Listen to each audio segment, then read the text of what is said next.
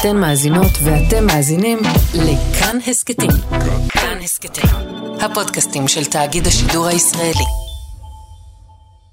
כבר יותר משבועיים וחצי שעל דוכן העדים בבית המשפט המחוזי בירושלים יושב שעות ארוכות כמה פעמים בשבוע ניר חפץ, אחד מעדי המפתח במשפט נתניהו, בעיקר בכל הנוגע לתיק 4000, עד המדינה הראשון שעולה לדוכן, המקורב שחצה את הקווים.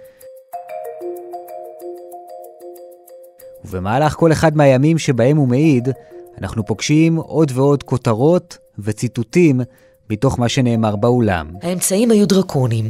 לא דמיינתי שאמצעים כאלה יכולים להינקט, ודאי בלי פרופורציה לחשדות. חשבתי שהוא לא כשיר יותר לקבל החלטות ביטחוניות על מדינת ישראל, בגלל הסיטואציה שסובבת אותו. אני חושבת... מעולם לא התבקשתי על ידי בנימין נתניהו להעביר איזשהו מסר בתחום הרגולטורי למר אלוביץ', אמר חפץ, וטען כי... יש מי שמביאים מדבריו בשביל להוכיח שתיק 4000 קורס, ויש כאלו שבדיוק ההפך, נאחזים בציטוטים כדי להוכיח שלפחות מבחינת התביעה, הכל עובד לפי התוכנית. היי, כאן חן ביאר, והפעם בעוד יום ננסה, בעזרת המומחים שלנו, תמר אלמוג ומוטי גילת, לעשות סדר בבליל הכותרות מתוך עדות ניר חפץ, מה הועיל לתביעה, מה להגנה, ומה אולי פתח מהדורות, אבל לא בטוח שתהיה לו השפעה גדולה על המשפט עצמו. עדות חפץ, סיכום ביניים. תמר אלמוג, פרשנית המשפט שלנו, שלום. שלום חן. את נמצאת שם בבית המשפט המחוזי בירושלים, עוקבת אחר הדיונים בתיק הזה, ואני קורא את הכותרות שיוצאות מכל אחד מהדיונים במהלך ימי העדות. קורא על פרשייה ביטחונית שעסק הביש מחוויר לידה, קורא על כך שניר חפץ אומר שהאישום בשוחד בתיק 4000 הוא הזיה, על כך שהוא מאיים בהליכה לבג"ץ, עוד ועוד כותרות שיוצאות מדי יום. ואני חושב שהשאלה הגדולה היא, מה מבין כל זה יישאר בגדר כותרת, שאולי נשכח ממנה כנראה יום אחד, ומה באמת יהיה לו משקל מכריע כאשר השופטים יבואו בסופו של דבר לפסוק את הדין בתיק הזה. אז נעשה ספוילר חן, ונאמר שבאמת יש לא מעט כותרות שיישארו בגדר כותרות. קבוצה ראשונה אלו אמירות של חפץ בעדות, שהן גם מאוד כותרתיות, אבל הן גם רלוונטיות להליך עצמו, למשפט, לאפשרות של זיכוי או הרשעה. הקבוצה השנייה היא של אמירות של חפץ בעדות, שהן רק כותרות לא רלוונטיות או כמעט לא רלוונטיות להליך המשפטי. והקבוצה השלישית, שהיא הכי מסובכת, אלו אמירות שהן כותרות, שהן רלוונטיות לנו כתקשורת ככותרות, הן רלוונטיות להליך המשפטי, רק שעוד לא ברור לאיזה צד הן יעזרו יותר. בואי נלך לקבוצה הראשונה. מה הנקודות והאמירות שכבר עכשיו אנחנו יכולים לסמן אותן כמשמעותיות ששמענו עד כה בעדות שלו? שהן רלוונטיות גם ככותרות בתקשורת וגם למשפט. לדוגמה, כשחפץ אומר שנתניהו היה סופר מעורב ומודע לעניינים תקשורתיים, שהוא עסק בזה כמעט כמו העניינים הביטחוניים, והוא נותן דוגמאות, זה מאוד רלוונטי בעיקר בשלב הזה לתביעה. עכשיו, יש לו את האמירות האלה, האמירה הזאת של הוא עסק בזה כמעט כמו הביטחוני, זאת האמירה שפתחה את יום הדיונים הראשון. ניר חפץ עלה היום להעיד במשפט נתניהו בעדותו שהתמקדה בעיקר בתיק בזק וואלה, טען לאובססיביות ולמעורבות מוחלטת של נתניהו בתקשורת ועל הפגישה... חפץ הרי איש תקשורת מנוסה, הוא יודע מה מייצר כותרות. אני מניחה שהוא הניח כמה רעש זה ייצר. והוא חוזר על זה במהלך העדות הראשית. הוא גם אומר, לדוגמה, שאייטמים שנגעו לבלפור, אז זה היה כל אירוע כאילו זה אייטם בסדר גודל של אה, אירוע המרמרה. אז אלו כותרות שהן גם רלוונטיות. יש גם עוד דברים, למשל כשחפץ נתן כותרת אדירה, שהוא אמר שהוא חשב שלהכניס סיקור חיובי למסגרת של שוחד זאת הזיה, שהוא אמר במשטרה שאין לו ריאת זהב למודעות של נתניהו לשוחד. אלו כותרות גדולות, אבל הן גם סופר רלוונטיות במקרה הזה לצד השני, להגנה. אז אלו ככה כמה דוגמאות מתוך שורה ארוכה. מה מהדברים שהוא אמר, אלו דברים שעסקנו בהם הרבה כתקשורת, אבל שאת מסתכלת עליהם בראייה משפטית, הם לא באמת רלוונטיות לתיק הזה? או-הו, אבל אתה יודע, אם אני מנסה למצוא את המכנה המשותף לרוב הכותרות האלה, אלו הדברים שנגעו יותר למשפחת נתניהו. דוגמה אה, היא העדות מהשבוע על הפרשייה הביטחונית, שהוא אמר, כמו שהזכרת, שזה ליד זה, הוא אמר במשטרה, עסק הביש יחביר וכן הלאה. כולנו יודעים שזה, הוא רמז על סיפור המגנומטרים, שנתניהו, כך חפץ טען אה, בחקירתו, הושפע מבנו יאיר יותר מאשר העמדות הביטחוניות. אגב, אף אחד לא מבין עדיין, ואני לא בטוחה שנדע, למה ההגנה העלתה את הסיפור הזה. אפשר להעריך שזה פשוט גול עצמי אה, אה, מאוד מאוד חריג. זה לא משרת אותם, זה גם לא, לא כל כך משרת את התיק. אם כבר היה אפשר להגיד, אולי באופן עקיף זה משרת את התיק, שזה עוד דוגמה למעורבות לכאורה או להשפעה לכאורה של המשפחה על נתניהו, ואם הוא מושפע מהם בעניין הזה, אז קל וחומר שהוא יהיה מושפע בעניינים תקשורתיים. אבל זה באמת העניין המינורי. זאת לא הדוגמה היחידה. הוא העיד חפץ הרבה דברים על שר אבי יאיר. הוא למשל אומר אה, שהוא הם, פגש אותם, היו מאוד לחוצים, שהם אה, דרשו שהוא ימחק אה, התכתבויות עם האלוביצ'ים. הוא אומר, יאיר ממש עמד מולי ורועד. זה ג'וסי, אבל זה לא רלוונטי לאישום. הם לא נאשמים, והשופטים עצמם מעלים תהיות, אומרים, אוקיי, מה הקשר? נגיד עוד דוגמה. הוא מעיד ששרה נתניהו אמרה שצריך אה, לסגור את הברז לאלוביץ', את הברז בבזק, בגלל הסיקור בוואלה. או כשהוא אומר, שיר נתניהו נכנס מנופף בדפים ואומר לאבא שלו, תראה איזה סיקור אתה מקבל למרות מה שאתה נותן, או משהו בסגנון. אלו דברים שהשופטים טועים, אומרים, רגע, זה יכול להעיד לכל היותר על זה שהדברים נאמרו, ואז להיות רלוונטיים לשר אבי יאיר, אבל איך זה רלוונטי בכלל לנתניהו? איך זה מעיד על המודעות שלו? זה לא באמת. גם מבחינת התביעה, הם אמרו, אלו לא הראיות המרכזיות מבחינתנו. זה לא מה שאנחנו נסמכים עליו. זה איזשהו משהו שמגבש את עניין המעורבות והמודעות של נתניהו. אבל אלו היו כותרות מאוד מאוד גדולות. ויש אמירות שאנחנו עדיין לא יודעים באיזה אופן הם ישחקו תפקיד, אבל ברור שכן יהיה להם משקל בסופו של דבר שאנחנו נסתכל על התיק הזה במבט על. וגם כאן יש כמה דוגמאות אה, אה, מאוד רלוונטיות. לדעתי, הבולטת ביותר זה העניין של הלחצים בחקירה, והאיומים בחקירה, ותרגילי החקירה, ועניין המעצר. עכשיו, זאת כותרת, אין מחלוקת. כל צד מנסה לקחת את זה לכיוון שלו. חפץ אמר, והוא אמר את זה בראשית, והוא אמר את זה בנגדית, והוא שב ואומר, לא משנה כמה מנסים בהגנה למשוך אותו למקום אחר. הוא בא ואומר, יש נתק. אין קשר בין מה שחוויתי במעצר שלי לבין הגרסה שלי לבין החתימה להסדר עד מדינה. זה לא קשור. אני אומר אמת. ואל תנסו לקחת את זה למקומות האלה.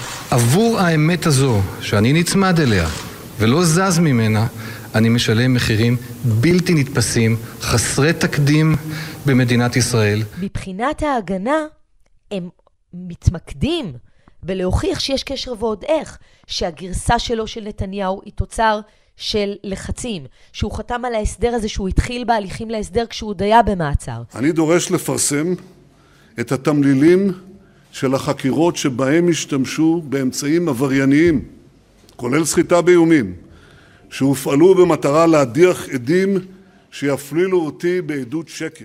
גם כשחפץ אומר השבוע, וואלה זה אתר עוין. כותרת, נכון? כותרת. מצד התביעה, זאת ההוכחה לסיבה שנתניהו רצה להתערב בוואלה והשתמש במנוף שיש לו אה, מול אלוביץ', ומצד ההגנה זאת ההוכחה שאם היו פניות לוואלה זה היה כדי לאזן את הרדיפה אה, נגד נתניהו. אז בעניין הלחצים, אנחנו רואים שההגנה בוחרת לפתוח בנקודה הזו ולהתביית קודם כל על הנושא הזה. למה? בשביל לנסות אולי לערער את האמינות ואת הרלוונטיות של ניר חפץ כעד בכלל בתיק הזה? אני חושבת שהמטרה שלהם הייתה להוכיח שזה לא שהוא כל כך לא אמין, אלא שהגרסה שלו היא בעצם גרסה שהיא תוצר של חתימה על הסדר מדינה, שהוא תוצר של לחצים. זאת ודאי אחת הסיבות המרכזיות שההגנה פתחה עם זה, כמו שאתה אומר. גם ודאי העובדה שזה מייצר כותרות אה, רבות, וגם אני חושבת שיש פה מימד פסיכולוגי שקשור למשפט, כי יש פה צוות הגנה שהוא מאוד מנוסה. כשמתחילים עם הנושא הזה, זה מאוד נוגע גם לחפץ אישית, רגשית, זה גם בולט בדיון. אז הם מתחברים אליו, הם מפגינים אמפתיה כלפיו, מה שהם לא יעשו במקרים אחרים, ואז העד יותר זורם. תראה, אנחנו יודעים שבעצם התפקיד המאוד משמעותי של ניר חפץ כעד במשפט הזה הוא בעצם לחבר בין שני הצדדים שהתביעה כאן מנסה להוכיח, בין השוחד לבין המתת, בין מה שקרה באתר וואלה לבין עסקת בזק יס והטבות רגולטוריות לכאורה. בעצם הוא אמור להיות החוליה המקשרת, האיש שפגש וראה את שני העולמות. הוא עושה את זה עד עכשיו? תראה, חן, זה החלק שבו בעייתי להיות עיתונאית משפט ועוד אה, משפטנית, כי זה לא באמת רציני להגיד שעכשיו התיק סגור או התיק אה, קרס. אה, אין כמה כמה במשפטים בשלבים האלה. אבל אם כן הייתי צריכה להצביע על נקודת תורפה נכון לעכשיו בעדות של חפץ, זה לא עניין המעצר ולא עניין האיומים בחקירות, אלא באמת יותר בשאלה אם וכמה מוכחת המודעות של נתניהו לשוחד. אם וכמה העדות של חפץ מספיקה כדי להוכיח שנתניהו עצמו קישר בין המעורבות האדירה שלו, לפי הטענה בוואלה, לבין ההטבות שהיה בסמכותו לתת לאלוביץ'. זאת השאלה, ואני חושבת שהעניין הזה של חפץ, העדות שלו על המודעות של נתניהו, זאת יכולה להיות נקודת התורפה. לא סתם החוקרים שאלו את חפץ במשטרה, אם יש לו ראייה שמקשרת את נתניהו לזה. זה לא שאין דברים שחפץ מעיד והם יכולים להיות רלוונטיים. הוא מספר על הוראות מנתניהו, הוא מעיד מקור ראשון על מעורבות שלו, אבל הוא גם באותה מידה אומר, נתניהו לא שלח אותי לאלוביץ' או למישהו כזה. ומודעות, צריך להבין, זה לא חפירה פסיכולוגית, זה דבר קריטי. אם אין פה ראייה, וכבר בחקירה הוא אמר, אין לי ראיית זהב לזה, זה יכול את הפער בין הפרת אמונים לשוחד, ואפילו בין הרשעה לזיכוי, ולכן זה צעד או נקודה שהצדדים מאוד נלחמים עליה. כן הישג ונאמר, הוא אחד העדים הראשונים, כן? עדיין אמורים להיות עוד עדים.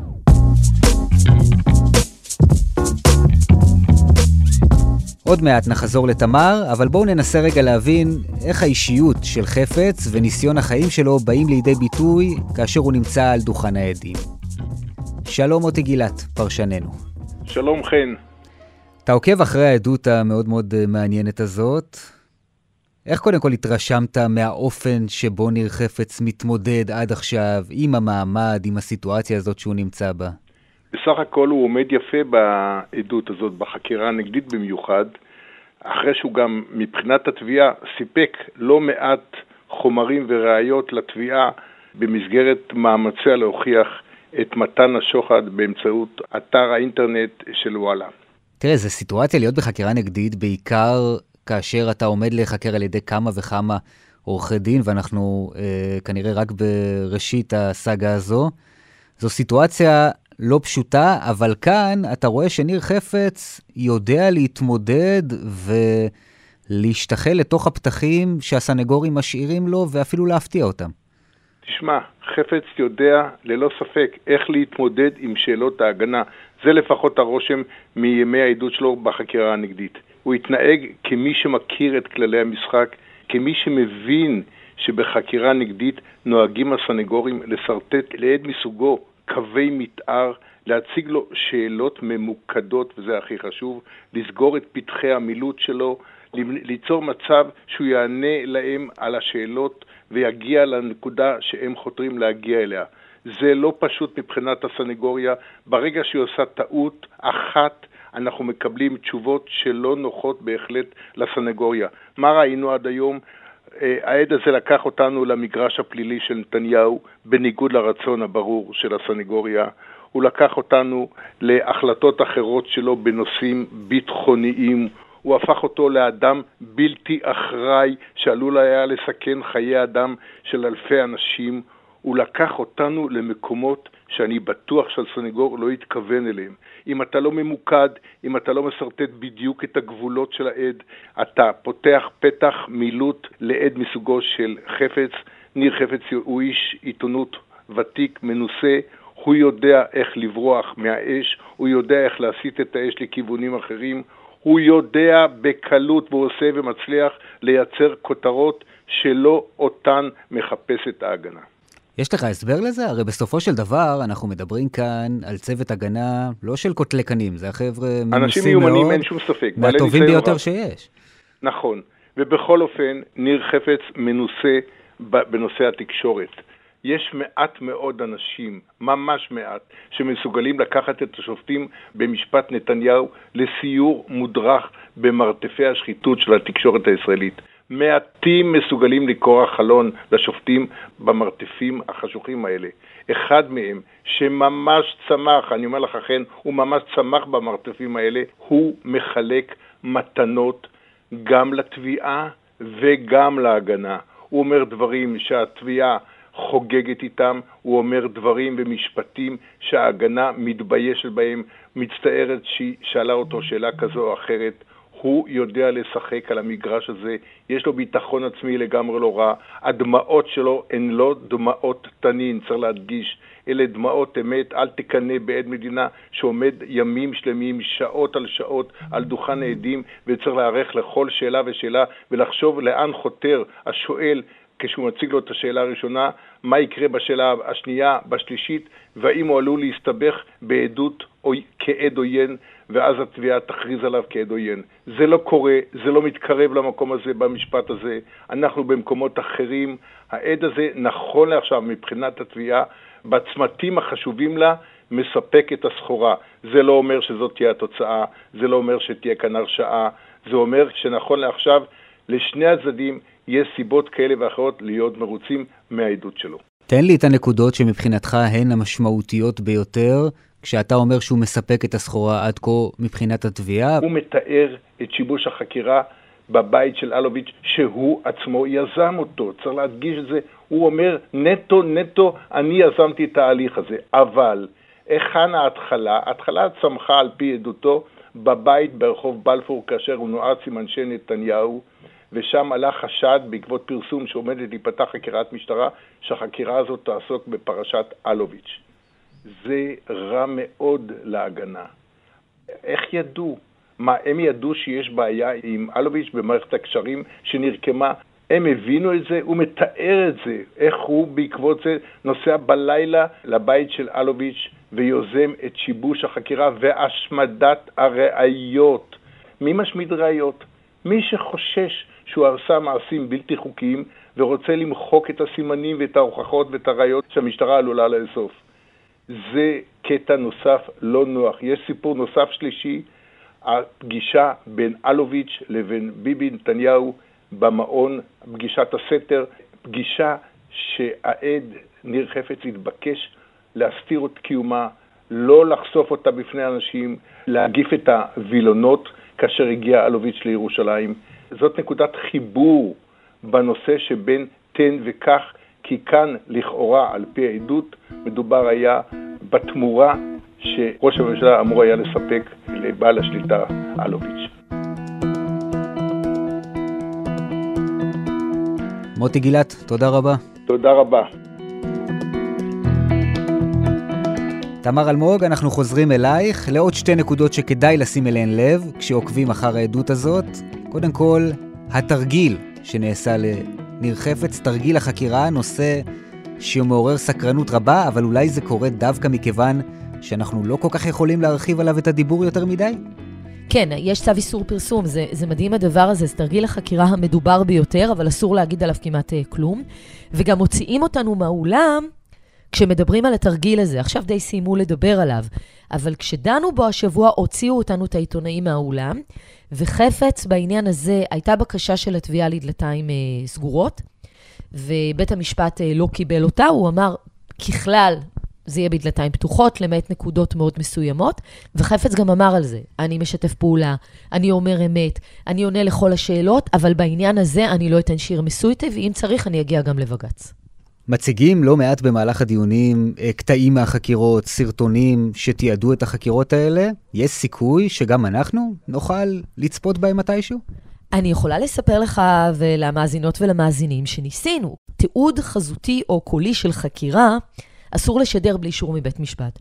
אז פנינו לבית משפט והגשנו בקשה אה, לאישור לשדר סרטונים. אה, אגב, כבר ביקשנו בעבר וגם לא מעט פעמים קיבלנו. במקרה הזה, התביעה וההגנה, הצדדים מסכימים בעניין, כולם מתנגדים. גם ההגנה שהקרינה את הסרטים האלה של תיעוד החקירות באולם, מתנגדת לפרסום. אנחנו מחכים להחלטת בית המשפט, אבל הצדדים כאמור מתנגדים שניהם, ואסור לנו פשוט לשדר בלי זה. מותר לנו לומר מה הוא אמר, לצטט, אבל אסור לנו להראות את זה. טוב, איפה אנחנו עומדים במהלך העדות הזאת ועוד כמה נשאר לנו? יש לפחות עוד ארבעה ימי דיונים שהם יהיו חקירה נגדית של אה, עורך הדין בועז בן צור מטעם נתניהו. נגיע לכמעט שבועיים, ואז יש חקירה נגדית מטעם אה, ההגנה של אה, הזוג אה, אלוביץ'. אה, כך שיש לנו עוד כמה שבועות לפנינו, ואז יכולה להיות חקירה חוזרת של הפרקליטות. זה עוד ייקח זמן.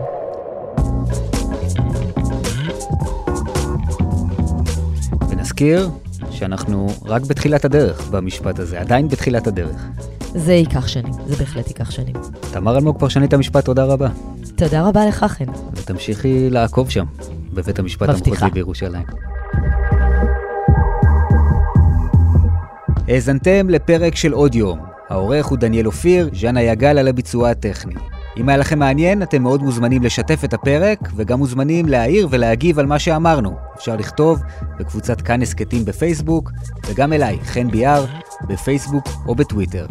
פרקים חדשים של עוד יום עולים בימים ראשון, שלישי וחמישי. את כולם וגם הסכתים נוספים מבית כאן תוכלו למצוא באפליקציית הפודקאסטים האהובה עליכם, באתר שלנו, וגם בספוטיפיי. אני חן ביאר, נשתמע.